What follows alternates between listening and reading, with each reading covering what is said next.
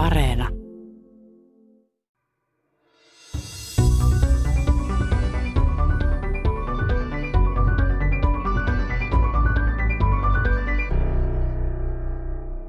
Jälleen on tullut tiedeykkösessä aika käydä läpi fysiikan viime vuoden läpimurtoja. Tuttuun tapaan Physics World-lehden toimituskunnasta koostuva raati on valinnut vuoden lopulla viime vuonna julkaistusta tutkimuksista kaikkein mielenkiintoisimmat kymmenen, eli top ten listan. Niiden joukosta on valittu vuoden läpimurto, eli Breakthrough of the Year. Ja tadaa! Nyt tulee iloisia uutisia. Suomalaistutkija, fysiikan professori Mika Sillanpää Aalto-yliopistosta oli tekemässä vuoden 2021 läpimurroksi valittua tutkimusta. Hän pääsee tässä ohjelmassa kertomaan, mistä siinä oli kyse. Käymme läpi paitsi tätä vuoden läpimurtoa, myös Physics Worldin top 10 listaa laajemmin. Puhumme muutamasta muustakin kvanttimekaniikan viime vuoden saavutuksesta sekä mustiin aukkoihin ja myoneihin liittyvistä tutkimuksista. Mika Sillanpään lisäksi haastateltavana on fysiikan professori, kosmologi Kimmo Kainulainen Jyväskylän yliopistosta. Minä olen Mari Heikkilä.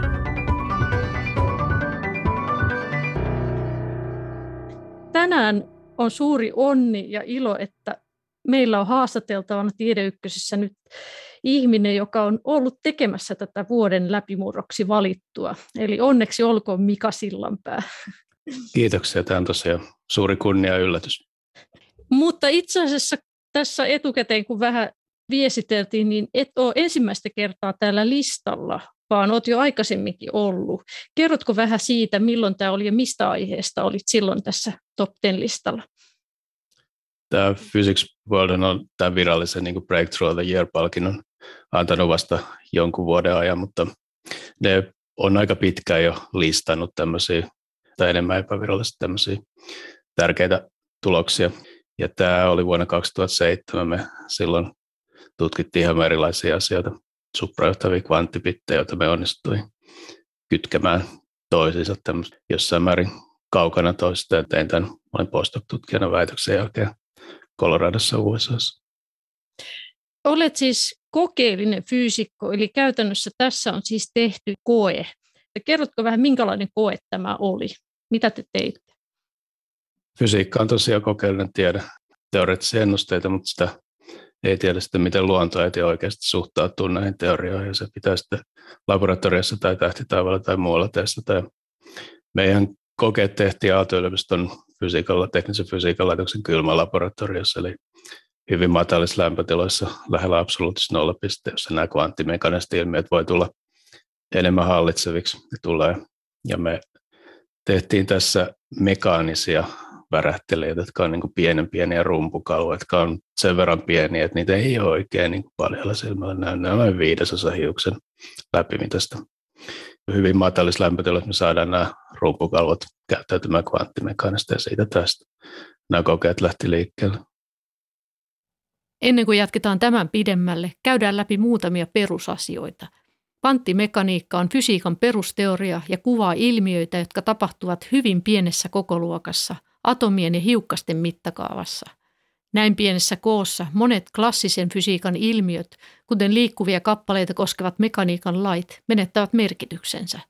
Vallitseviksi tulevat mielenkiintoiset kvanttimekaniikan ilmiöt ja lainalaisuudet, jotka poikkeavat arkimaailman ilmiöistä – Kuten sanottua, kvanttimekaniikan ilmiöt näkyvät pienillä hiukkasilla, mutta entä isommilla kappaleilla? Missä raja kulkee? Tätä kvanttimekaniikan ja klassisen fysiikan rajapintaa Mika Sillanpää kollegoinen tutki. Eli hän selvitti kokeillaan, voidaanko kvanttimekaanisia ilmiöitä saada näkymiin myös suuremmilla kappaleilla, jotka ovat lähemmäs silmin nähtävää kokoluokkaa, eli makroskooppisia.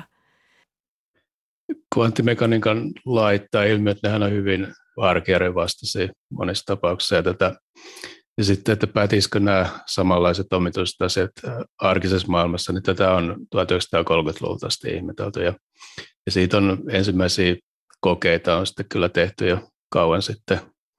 Jo aina ensimmäisenä, ensimmäisenä vähän niin kuin enemmän siitä molekyylien tämmöisessä kokoluokassa ja siitä pikkuhiljaa aina ylöspäin. Ja, ja tätä on erityisesti suprajohtavissa mikropiireissä tätä on tutkittu viime vuosikymmenen hyvin paljon, jossa se makroskooppinen on, niin on niin kuin se sähkövirran ja jännitteiden ikään kuin liike, jota nyt ei suoraan niin kuin silmällä pysty havaitsemaan, tai se ei ole niin konkreettinen asia. Ja tässä on vähän sen jälkeen on, on yhä enemmän mietitty tämmöisiä liikkuvia, liikkuvia kappaleita, pystyykö ne käyttäytymään kvanttimekanisti. Ja siitä nyt meidänkin työn ja monien muiden tuloksena on aikaisemmin osoitettu, että kyllä se näin näyttää olevan, että näitä kvanttimekanisia tiloja pystytään näihin liikkuviin kappaleisiin myös tekemään liikkuvaa kappaletta. Se tarkoittaa just tällaista mikromekaanista värähtelyä. Ja siinä koko luokassa se on nyt testattu, että kvanttimekaniikka pätee siinä niin kuin sanotaan kymmeniä mikrometriä koossa, että siitä eteenpäin ei ole vielä pysty tekemään. Mika Sillanpää kollegoineen sai läpimurtotutkimuksessa näkyviin pienillä rumpukalvoilla kvanttilomittumisen. Eli käydäänpä hieman läpi tätä. Lomittuminen on kvanttimaailman ilmiö, jossa kaksi hiukkasta tai kappaletta alkaa käyttäytyä ikään kuin yhtenä. Tässä tapauksessa kyse oli pienten rumpukalvojen värähtelystä, joka lomittui. Lomittuneiden hiukkasten tai kappaleiden tilat ovat riippuvaisia toisistaan, eli niillä on yhteinen niiden tilaa kuvaava aaltofunktio. Käytännössä jos toinen on tietyssä tilassa, sen kanssa lomittunut hiukkanen tai kappale on vastakkaisessa tilassa. Rumpukalvojen tapauksessa voisi ajatella, että jos toinen rumpukalvoista on toisessa ääriasennossa, esimerkiksi ylhäällä, toinen on ala-asennossa. Kun hiukkaset ovat kvanttilomittuneet, niiden tilat ovat koko ajan kytköksissä toisiinsa.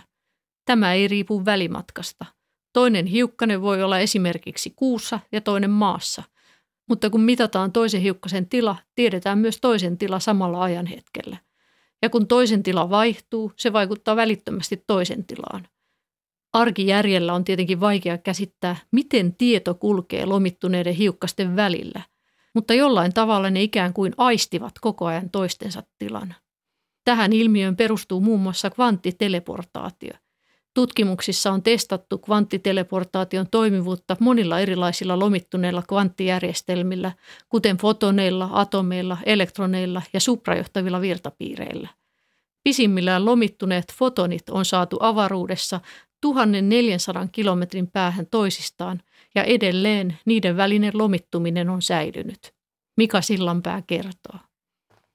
Lomittumisen käsite rupesi ilmenemään tai ruvettiin niin kuin hahmottamaan sitä itse asiassa aika pikkuhiljaa sen jälkeen, kun kvanttimekaniikka oli kehitetty viime vuosisadan alussa. Ja se oikeastaan yksi Einsteinin julkaisu oli vuodelta 1935, jossa se, sitä ruvettiin niin kuin tosiaan selkeästi tuomaan esille. Ja tässä Einstein kritisoi sitä voimakkaasti, koska se olisi ristiriidassa niin kuin sen, että kvanttimekaniikka olisi näennäisesti itsensä kanssa ristiriidassa no tämä paradoksista kyllä ymmärrettiin äh, jossain vaiheessa, että se ei näin ole. Tiedemies Albert Einstein oli kiinnostunut kvanttimekaniikasta, mutta väitti, että siinä on jotain pahasti pielessä. Kvanttilomittumisesta hän puhui aavemaisena kaukovaikutuksena, ja hän yritti osoittaa sen mahdottomaksi.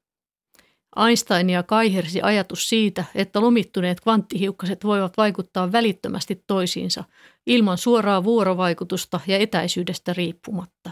Tämä näytti olevan ristiriidassa suhteellisuusteorian perusperiaatteen kanssa, jonka mukaan mikään signaali kahden paikan välillä ei voi kulkea valoa nopeammin. Nykyisin kuitenkin tiedetään, että lomittuminen on todellista, ja vaikka toinen hiukkanen on kuinka kaukana toisesta, niiden tilat ovat toisistaan riippuvaisia.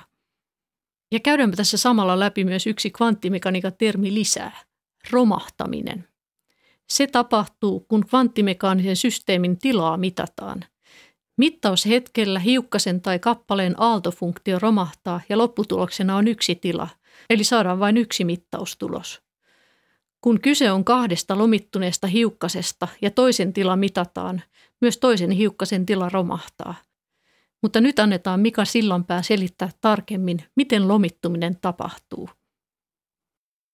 Tarkoittaa, että jos meillä on kaksi hiukkasta tai kappaletta, niin ne, jos ne ensin laitetaan jollain tavalla vaihtamaan informaatiota tai energiaa keskenään, eli vuorovaikuttamaan, ja sitten jos ne voidaan jopa laittaa hyvin kauaksi toista, niin ne ikään kuin on jollain tavalla tietää toisensa semmoisella tavalla, jota normaali kokemus ei pysty käsittämään. Eli, se, eli jos niin toinen niistä mitataan, mitä se tekee, niin jos se toinen on Andromedan galaksissa, niin se, sen aaltofunktio voidaan sanoa samalla romahtaa myös sen mukaan, mitä tämä ensimmäinen mittaustulos oli.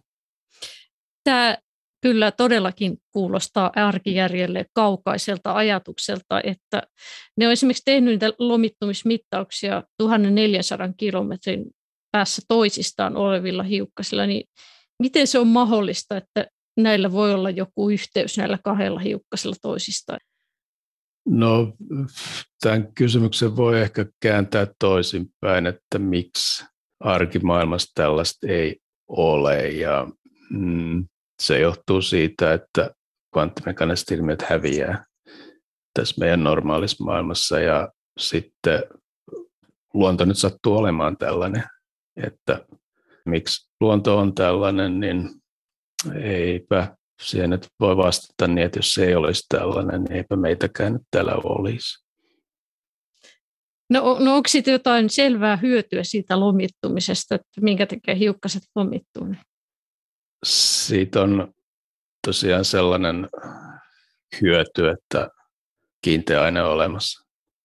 Että sitä, tämä on kvanttimekaniikasta johtuvia tärkeimpiä asioita on, että miten kiinteä aine esimerkiksi tosiaan, tai atomit ylipäänsä on olemassa ja se osoittautuu, että se vaatii lomittumista, tai se on niin kuin tavallaan siellä sisällä. Käytännössä nyt, kun teillä oli ne rummukalvot, niin mitä ne oli siis? Mitä te rakensitte? Ne on totta kai ihan fyysisiä, no sanotaan niitä näytteeksi. Ne, on, ne kalvot on tehty alumiinista ja ne on rakennettu tämmöisellä mikroprosessorityyppisellä rakennusmenetelmällä puhdastilassa. Puhutaan litografiasta ja ne on tehty esimerkiksi piisirun päälle. Se, nämä alumiinirummut, ne värättelee yhdessä tämmöisen mikroaalto-ontelon värättelijän kanssa, joka on samalle piisirulle tehty, joka nämä mittaukset on mikroaaltomittauksia, eli me saadaan tätä mikroalueella niin sekä luotua tämmöinen kvantitila, että sitten todettuu se. Ja minkä takia alumiinia, niin se johtuu siitä, että alumiini sattuu olemaan suprajottava ja toiseksi se on hyvin kevyttä. Ja tämä keveys auttaa näissä hyvissä mekaanisissa värättelyissä. Suprajohtavuus siinä se auttaa näissä sähköisissä mittauksissa. Se ei ole välttämätöntä, mutta se niin kuin fundamentaalisesti, mutta se auttaa hyvin paljon, koska silloin siinä on noita energiahäviöitä vähän, joka tuo siihen huomattavia etuja tähän mittaukseen. Eli käytännössä se saadaan suprajohtavaksi sitten sillä lämpötilalla, eli että lasketaan siihen lähelle absoluuttista nollapistettä. Matala lämpötila tässä tarkoittaa, se on toiselta kannalta oleellinen, eli se tämä kaikki lämpötila on häiriöitä, kaikenlaista atomien satunnaisliikettä, ja tämä sitten korkeimmissa lämpötiloissa täysin hallitsee kaikkien näiden kvanttimekanisten ilmiöiden ylitse, jolloin me ei niitä pystyttäisi näkemään. Miten tällaista nyt sitten, jos ajatellaan, että teillä on siinä pi-kiekon päällä on rakennettu tämmöinen alle viiden puoli, tai alle viidesosa hiusta kokoinen kalvo, niin miten te pystytte sitten niitä mittauksia tekemään ja näkemään, että mitä siinä tapahtuu? Et meillä on mikroaalto taajuiset sähköiset silmät, eli tämä on aika alun perin aika semmoista perusradioteknologiaa siinä mielessä, että meillä on hyllyssä noita mikroaaltoinstrumentteja, lähettimiä vastaanottimia, mutta sitten se haaste siinä tulee sitten yhdistää nämä sinne hyvin matalin lämpötiloihin ja sitten tehdä ne hyvin tarkat uh, operaatiot siellä näytteellä, jolla me pystytään sitten tietyllä tavalla sen mikroaaltosäteilyn säteilypaineen kautta sen mikroaalto-ontelossa, joka on yhdistetty näihin rumpuihin, niin sitä kautta sekä luomaan että mittaamaan nämä kvanttitilat.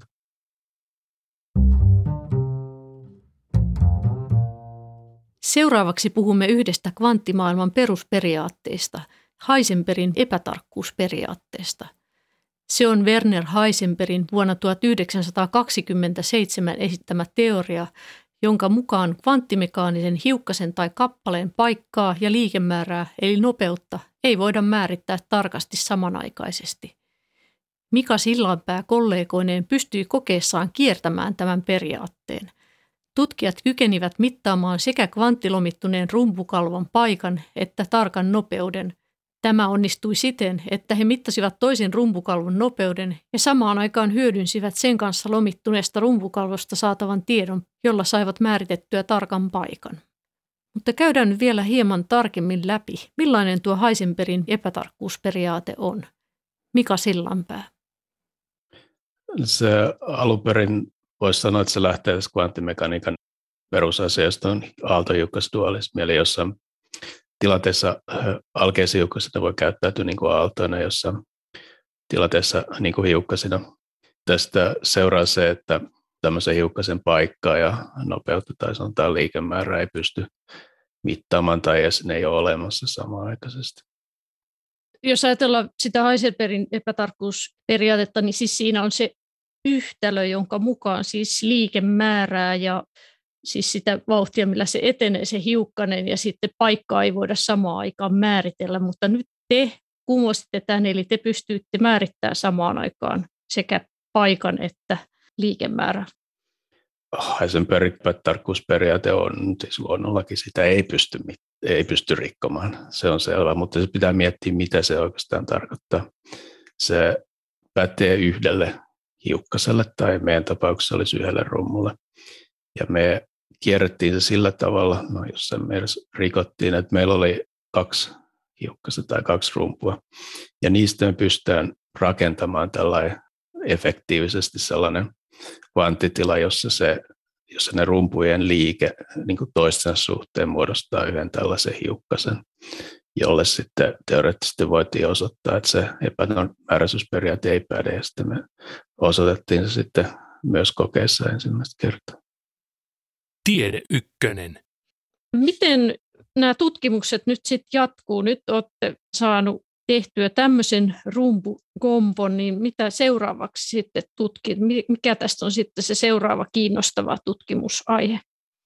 Meillä on aika selkeä ajatus, miten me jatketaan tästä ja tässä muun muassa käytetään just näitä, tätä tietoa tästä lomittumisesta jossain vaiheessa. Me, nyt tämä kvanttimekaniikka ja arkimaailman se rajapinta, se on, on tähän, tähän kymmeniä mikrometriä luokkaan aika hyvin rupeaa olla ymmärretty muun muassa tämän meidän työn takia. Ja sitten fysiikassa on seuraava tämmöinen rajapinta, joka on täysin hämärän peitos vielä, on tämän kvanttimekaniikan ja hyvin ison mittakaavan raja, rajapinta, siis tuon gravitaatio ja, tai yleisen suhteellisuusteorian ja kvanttimekaniikan rajapinta. Ja sitä se on kokeellisesti ollut jossain määrin mahdotonta, mutta nyt tämä, muun muassa nämä mekaaniset värähtelijät, kun ne on saatu kvanttirajalle, niin sitten on ruvettu miettimään, että ne saattaisi olla mahdollisia myös tähän gravitaatio yleisessä suhteellisuusteorian kvanttimekaniikan rajapinnan tutkimiseen. Ja tämä, me aiotaan tosiaan saada nämä lomittuneet värähtelijät loppujen lopuksi vuorovaikuttamaan gravitaation perusteella. Ja tässä saattaa olla sitten tämmöinen yksi mahdollinen kokeellinen järjestelmä, jossa tätä voi tutkia. Mitä se käytännössä siis, jos ajattelee nyt sitä sun omaa tutkimusta, niin minkälaista se on siis, suunnitellaanko ne tietokoneella ne, nämä tällaiset konstruktiot ja sitten se käytännössä tietokoneella tietysti mielessä ohjataan se valmistus ja miten vai tehdäänkö siinä käsinkin jotakin siellä puhdastiloissa? Kokeellisfysiikassa hyvin usein niin se, nämä hyvät näytteet on se kaikkein oleellisin asia. Että se, kenellä on parhaat näytteet, pystyy sitten tekemään ensimmäisenä nämä kaikki tärkeät löydöt. Mm, ja sitten tämä itse mittausjärjestely ja näiden jäädyttimien, niiden sitten systeemien rakentaminen, se on itse asiassa yleensä paljon helpompaa.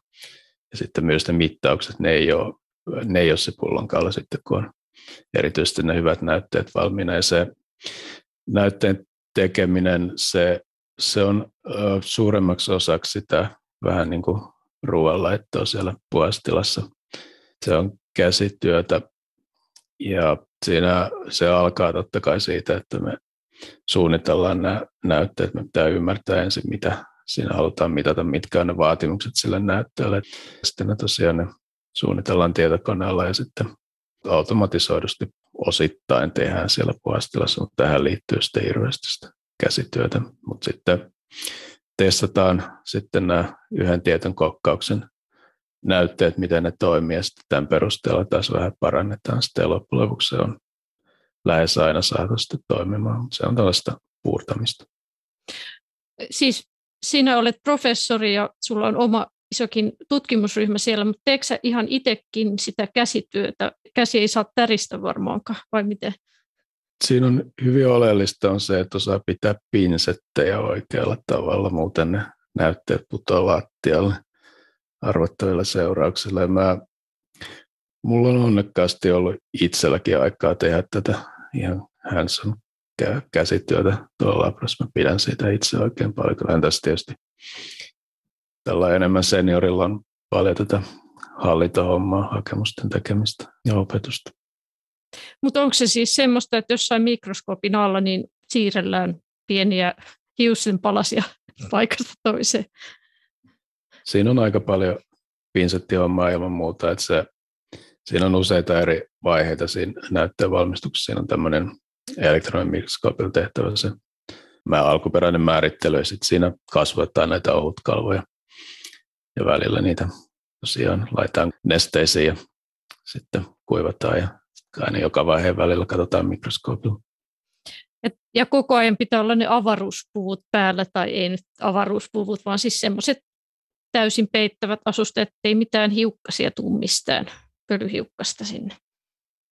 Se on tärkeää pitää nämä näytteet puhtaana ja se, kyllä se ihminen sitä pölyä sinne labraan tai puhastilaan tuottaa. Sehän on hyvä koronasuojus myös, että ei pääse leviämään koronaviruskas siellä. Se on ihan totta, että siellä on meille maskit tullut tutuiksi jo kymmeniä vuosia sitten. Niin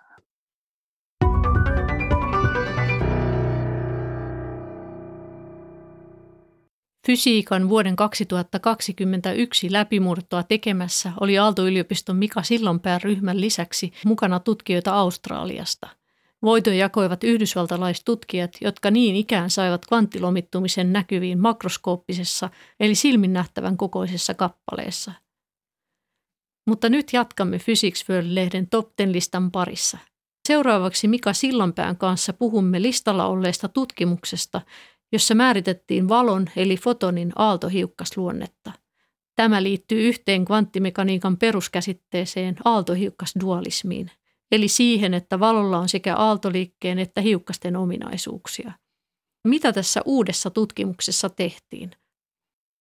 Tässä on tutkittu valohiukkas eli fotoneita ja jos yksittäinen fotoni osuu tämmöiseen kaksoisrakoon, niin se, se aiheuttaa yksittäinen fotoni jopa interferenssikuvion jollain taustalla olevalla varjostimella se yksittäinen fotoni voi yhtä aikaa mennä kummastakin raosta, mutta sitten jos se mitataan, mitataan, että kummasta raosta se haluaa mennä, niin sitten tämä interferenssikuvio häviää, koska silloin se fotoni käyttäytyy sitten enemmän hiukkasena. Ja tämä aaltohiukkasdualismin fotoneille se on tietysti hyvin kauan sitten jo todettu, mutta tässä on tehty sitten kahdella fotonilla, jotka on lomittuneita.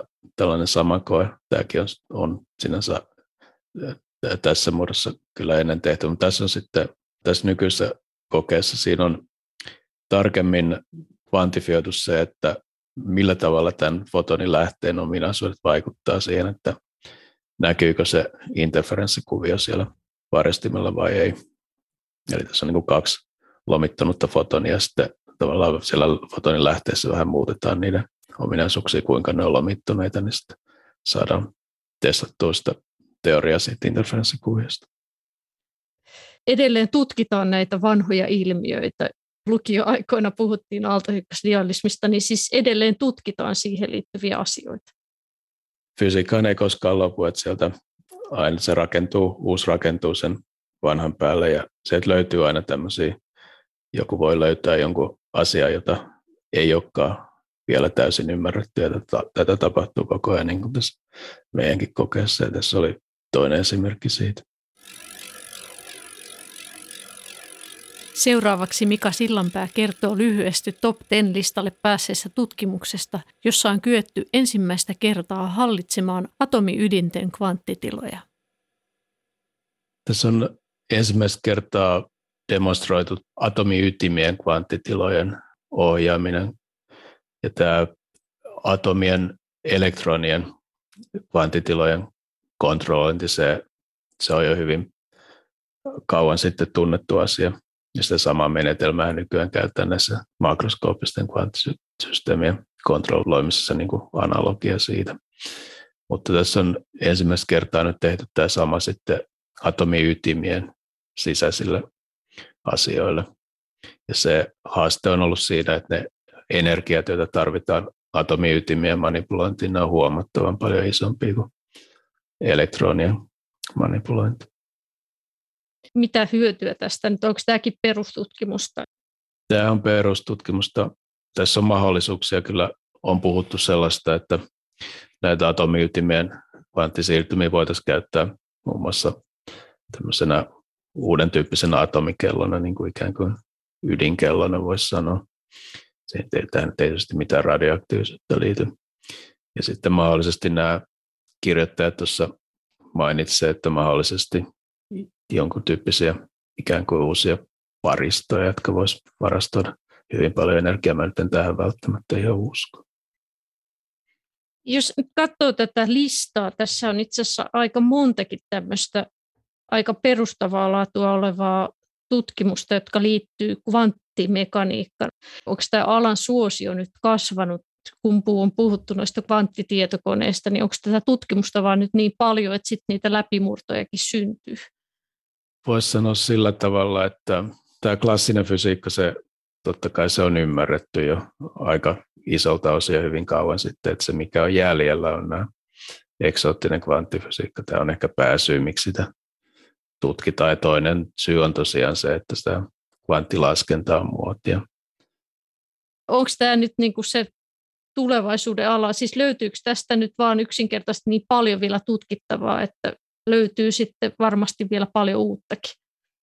On sanottu, että kaikki helpot kokeet fysiikassa on jo tehty ja nyt on jäljellä sitten vaan nämä vaikeat. Ja tämä kvanttimekaniikan alueen saavuttaminen kokeellisesti se on huomattavan vaikeaa monissa tilanteissa ja sen takia sieltä sitten kun tehdään niitä kokeita, niin sieltä löytyy kyllä myös ihan niin kuin sattumalta uusia asioita, jotka sitten johtaa taas uuteen perustutkimukseen.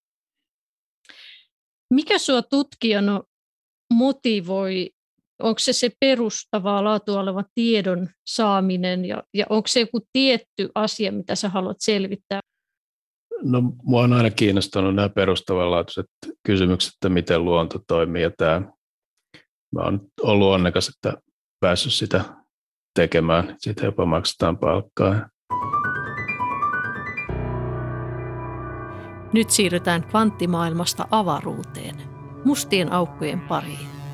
Physics World nimesi vuoden 2019 läpimurroksi ensimmäisen mustasta aukosta sen varjosta saadun kuvan – EHT-teleskoopilla vangitusta kuvasta voitiin päätellä, että noin 55 miljoonan valovuoden päässä olevan supermassiivisen mustan aukon M87 massa on noin 6,5 miljardia kertaa auringon massa, eli aikamoinen jätti on kyseessä. Kuvassa keskellä näkyvä tumma osa on mustan aukon varjo. Mustan aukon keskus on pistemäinen – Varjoa ympäröi kirkkaana säteilevä osa, sillä mustan aukon ympärille kertyy valtava määrä kiihtyvään pyörivään liikkeeseen joutuvaa materiaa, kertymäkiekko. Se on kuumaa kaasua, joka lähettää säteilyä. Voit kuunnella tästä vuoden 2019 läpimurrosta lisää helmikuussa 2020 julkaistussa Tiedeykkösestä. Mutta nyt jatketaan vuoden 2021 Physics Worldin listaa – siellä on jälleen tähän samaan mustan aukon kuvaan liittyvä tutkimus, jossa on selvitetty mustaa aukkoa ympäröiviä magneettikenttiä. Tästä kanssani keskustelee fysiikan professori, kosmologi Kimmo Kainulainen. 2019 se suuri vau-ilmiö oli, että pystyttiin ensimmäisen kerran näkemään musta aukko, tai siis niin tarkasti mittaamatta, se erotettiin se mustan aukko varjo. Ja siitä saatiin hienoja kuvia, mutta aika vähän loppujen lopuksi ehkä fysiikkaa. Siinä nähtiin materiakiekkoja ja voitiin mitata sen kirkkaus ja karkeasti ottaen se oli sopusoinnissa tuommoisen pyörivän mustan aukoliikkeen aukon kanssa.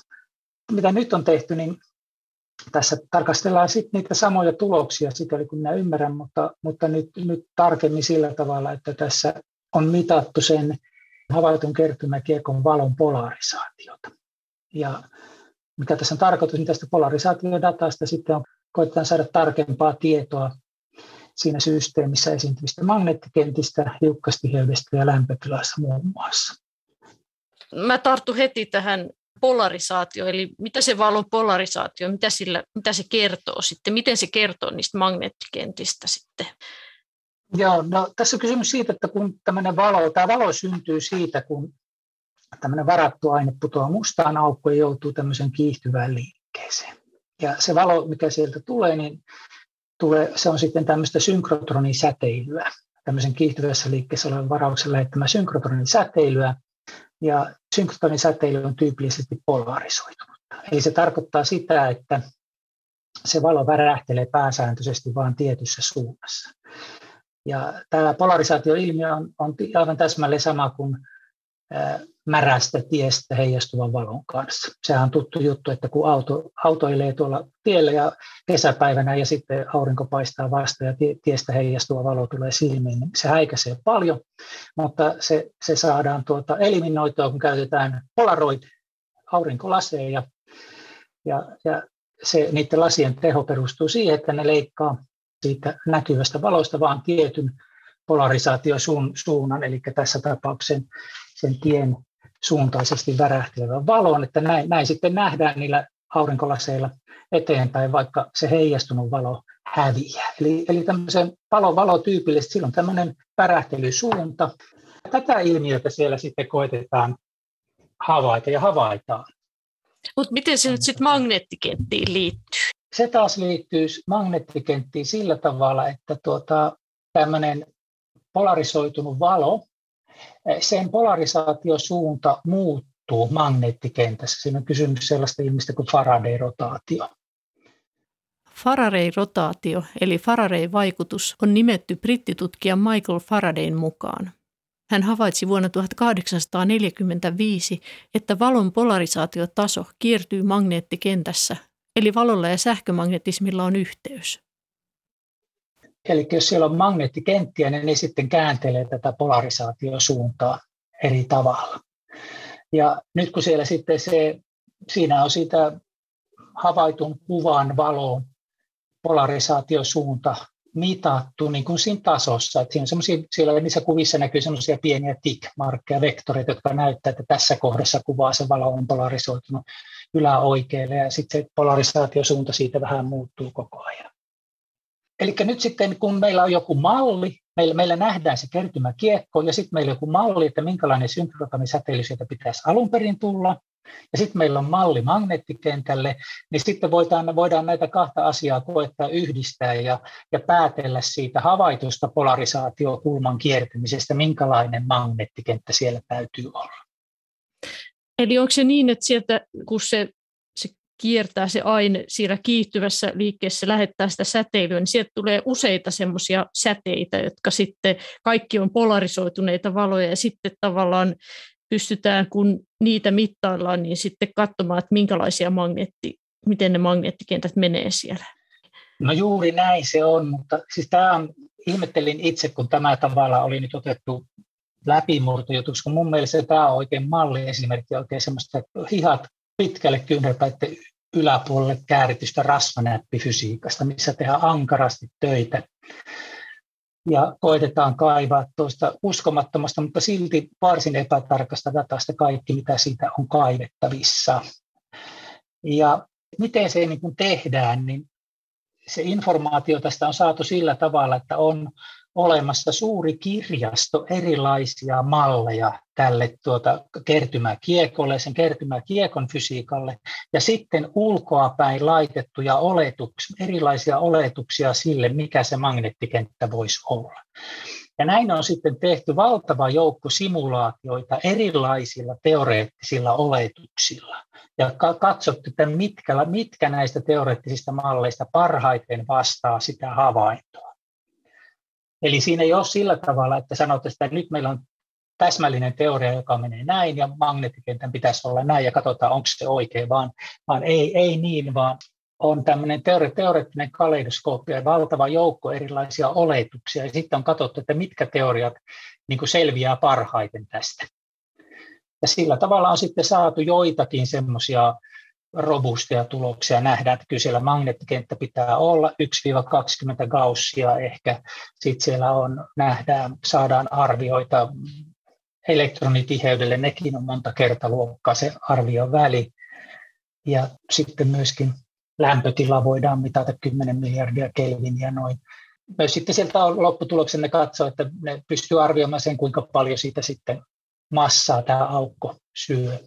Sillä on hyvä ruokahalu, se on noin yksi ja kaksi maapalloa päivässä. Aika reipasta tahtia menee massa sinne niin. sisään.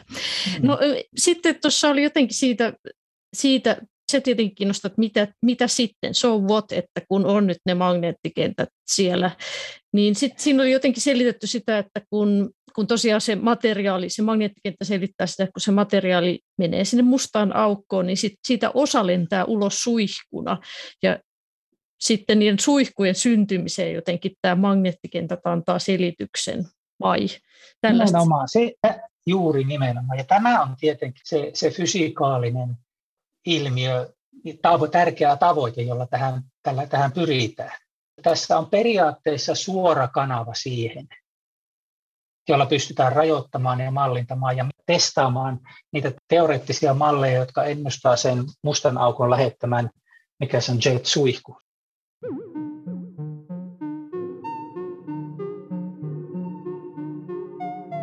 Jetit, joista tässä puhutaan, ovat suihkuja, tai ehkä niitä voisi kuvata leimahduksiksi, joita mustan aukon läheltä lähtee. Eli siellä syntyy varattujen hiukkasten suihku, joka lähtee kohti suoraan poispäin kertymäkiekosta ja syntyy valoa. Ja näitä havaitaan tietysti kaikissa aktiivisissa galaksiytimissä. Ja niiden syntymekanismi on pääpiirteittäin tiedossa, mutta tässä nyt päästään periaatteessa katsomaan sitä, kun se syntyy. Eli näitä niin, suihkuja siis pystytään havaitsemaan, siis ne on niin kuin ihan valoilmiöitä, jotka sitten tulee... Joo, joo siis kyllä, kyllä, ja ne on nimenomaan sitä, ja, ja niitä havaitaan kaikissa aktiivisissa galaksiyhtimissä tyypillisesti yleensä mustat aukot. Aina kun, aina kun on tämmöinen kertymäkiekko, niin siinä sitten syntyy tämmöinen magneettikenttä, se ohjaa osan niistä hiukkasista sitä kiekkoa vastaan kohti suoralle linjalle syntyy semmoinen suihku, jet hiukka suihku, joka sitten synnyttää myöskin, myöskin valoa, säte, säteilee valoa. Ja se on tavattoman kirkkaita, niitä, ne on semmoisia, mitä havaitaan. Niille on toki niiden synnylle erinäköisiä teorioita, mutta yleensä se syntyalue, missä se jetti saa alkusa, on niin pieni, ettei niitä missään aktiivisen galaktin ytimessä ole voitu havaita. Se nähdään se valtava jetti, mutta ei sitä, että missä se syntyy. Mutta tässä nyt tutkitaan juuri sitä syntyaluetta.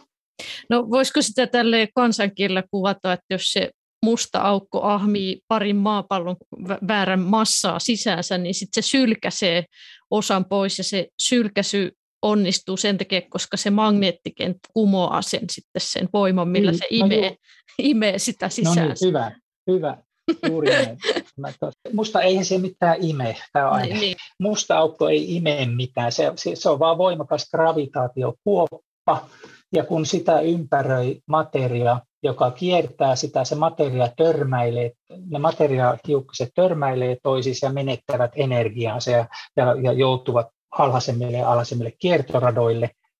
Sitä, sitä energiaa, kun ne törmäilee menettää sitä energiaa, se lämmittää sen kiekon ja aiheuttaa säteilyä. Ja se on se, mitä siinä havaittiin, se synkrotonisäteily, se oli se, mitä havaittiin.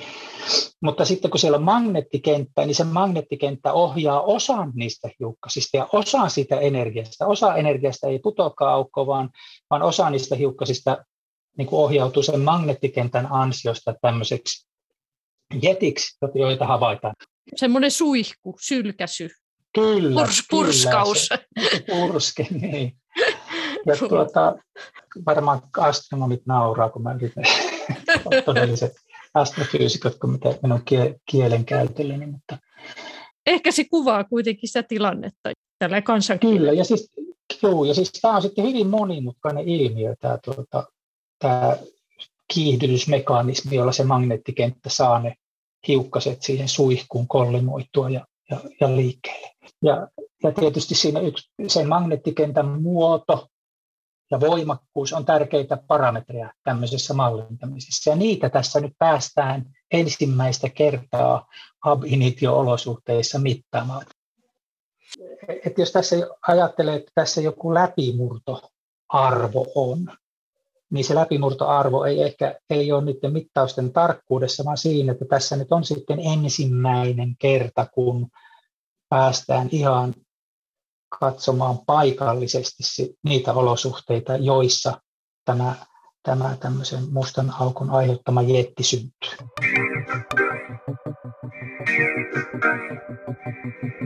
Seuraavaksi käymme Kimmo Kainulaisen kanssa Physics Worldin listalta läpi vielä toisenkin tutkimuksen.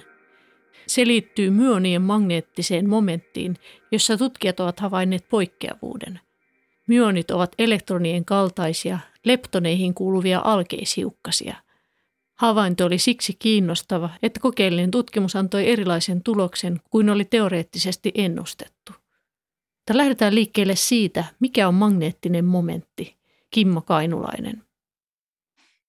Kaikilla leptoneilla ja karkeillakin on, on tämmöinen sisäinen pyörimismäärä tai spin.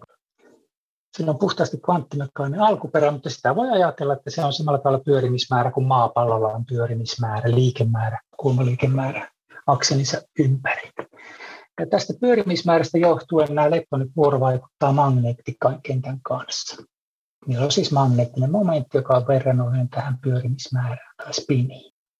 Sitten tarkemmin sanoen tämä magneettinen momentti on, siinä on semmoinen verrannollisuuskerron sen magneettisen momentin ja spinin välillä, joka, joka, joka on tämmöinen numero, joka Dirakin teorian mukaan täsmälleen kaksi, mutta kun sitten sitä lasketaan kvanttikenttäteoriasta, niin siihen tulee tällaisia korjauksia. Standardin mallin mukaan nämä korjaukset on noin yhden promillen luokkaa siitä kakkosesta, ja niitä tässä mitataan. Minkä takia tämä on oleellinen asia? No siksi, että ne havainnot ja teoria eivät näytä olevan täsmälleen sopusoinnissa tämän myonin suhteen, toisin kuin elektronin tapauksessa, jossa ne havainnot ja, ja standardimallin ennuste on täysin sopusoinnussa. Tässä myonin suhteen on havaittu poikkeama, joka on suunnilleen tuommoinen kaksi miljoonasosaa. No, no mistä tämä poikkeama voi johtua ja mikä sen merkitys on sitten nyt näin jatkoa ajatellen?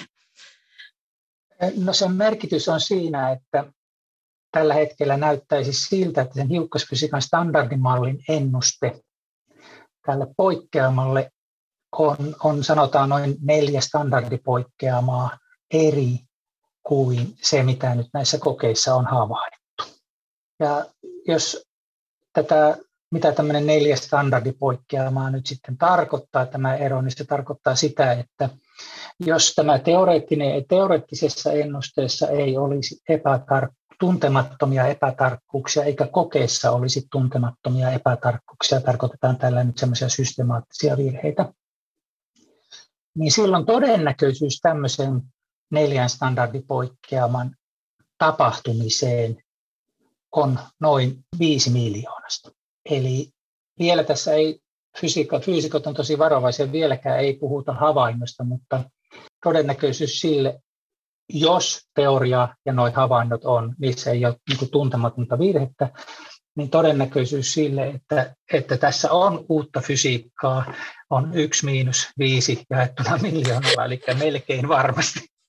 Tämä kuulostaa aika tällaiselta teoreettiselta, että tavallaan tarkastelut, että on joku laskelma siitä magneettisesta momentista ja sitten nyt havainnot antaa erilaisen tuloksen tässä siis on nyt sitten vaan, että nyt seuraava kysymys on se, että miten tämä selvitetään, tämä ristiriita ja mistä se johtuu. Niin siitä, onko siitä jotain no, epäilyjä? Itse uskoisin vielä, että tämä lopputulos voi olla kummin päin vaan. Että tämä voi osoittaa, että tarvitaan standardimallin tuon puolesta fysiikkaa, mutta saattaa olla, että ei. Ja se, miksi mahdollisesti ei on, että tuohon havaintoonkin liittyy vielä mahdollista systemaattista ongelmaa ehkä. Ja, ja sitten myöskin teoreettisen ennusteen puolella on kirjallisuudessa esiintyy eriäviä arvioita siitä, mikä se standardimallin tulos oikeasti on. Eli summa summarum, myonien magneettiseen momenttiin liittyvissä mittauksissa on saatu kokeissa huomattavasti poikkeavia tuloksia verrattuna siihen, miten on teoreettisesti laskettu. Tämä mittaus ei ollut ensimmäinen koe, jossa poikkeama havaittiin. Vaihtoehtoisia syitä poikkeamille on, että teoreettisissa laskelmissa tai kokeissa on jotain epätarkkuutta tai virhettä. Kiehtovin vaihtoehto kuitenkin on, että myonin magneettinen momentti ei noudata hiukkasfysiikan standardimallin lainalaisuuksia, eli että on löydetty jotain ihan uutta. Kimmo Kainulainen kertoo. Sitten jos viime kädessä kiistatta päästään siihen tulokseen, että nähdään teoreettisten laskelmien tarkkuus vahvistettuna muilla havainnoilla, jotka rajoittaa teoriaa kuin pelkästään tämä koe, versus nyt sitten ne uudet tarkemmat kokeet, jos ne yhä vaan enemmän rupeaa poikkeamaan toisista, niin sitten on se todella kiinnostava mahdollista. Me ensimmäistä kertaa nähdään niin sitten standardimallin takaista fysiikkaa. Sehän on ihan tavattoman. Sitten on kyllä ehdottomasti ihan huikea läpimurto edessä. Kimmo Kainulainen itse on kosmologi, eli tutkii maapallon syntyvaiheita ja rakennetta. Häntä tällaiset poikkeamat eli anomaliat kiinnostavat, sillä niiden kautta voi tulla arvokkaita vihjeitä siitä, mitä kannattaisi tutkia, kun selvitetään kosmologian mysteereitä. Olen kyllä tämänkin tiimoilta tehnyt laskelmia, joissa on tarkasteltu, voisiko sitten tällaiset mallit, joissa tämä G-2 tekijä anomalia voitaisiin selittää, voisiko ne olla sopusoinnussa sitten muun muassa maailmankaikkeuden hiukkas, antihiukkasasymmetrian kanssa. Jos ajatellaan, että meillä on vaikka joku standardimallin laajennus, joka, joka sitten selittää tämän anomalian, niin voiko se sama laajennus selittää, miksi maailmassa, maailmankaikkeudessa on, on enemmän materiaa kuin antimateriaa? Tämmöisiä yhteyksiä me voidaan teoreetikkona vetää, eikä tämä nyt ole vaan tämmöinen, että hei, me kokeillaan nyt tollastakin, vaan se on nimenomaan niin, että me tiedämme, että hiukkas, antihiukkas, asymmetrian selvittäminen maailmankaik- selittäminen sekään ei onnistu standardimallissa. Siihen tarvitaan standardimallin takaista fysiikkaa. Yksi fysiikan perustavanlaatuisista avoimista kysymyksistä on, miksi maailmankaikkeudessa on enemmän materiaa kuin antimateriaa? Standardimallin mukaan alkuräjähdyksessä olisi pitänyt syntyä molempia yhtä suuret määrät. Mutta kuten tiedämme, maapallolla kaikki ympärillämme koostuu materiasta. Eli käytännössä seuraa tarkasti näitä kokeita, koska sit saat niistä eväitä siihen ymmärrykseen, mitä yrität luoda tästä maailmankaikkeuden synnystä, juuri vai miten se voisi kuvailla? Kyllä. Nämä kaikki tarkkuusmit mittaukset, ne on äärimmäisen tärkeitä rajoitteita niille teorioille, joilla pyritään selvittämään myös tätä maailmankaikkeuden hiukkas antihiukkasasymmetriaa. Ja niin kauan kun ei ole olemassa mitään anomaliaa, niin ne on vaan pelkkiä rajoitteita teorioille. Mutta sitten kun on anomalia, niin se anomalia antaa suunnan, että aha, mistä se on, niin kuin viittaa minne päin pitäisi mennä mahdollisesti.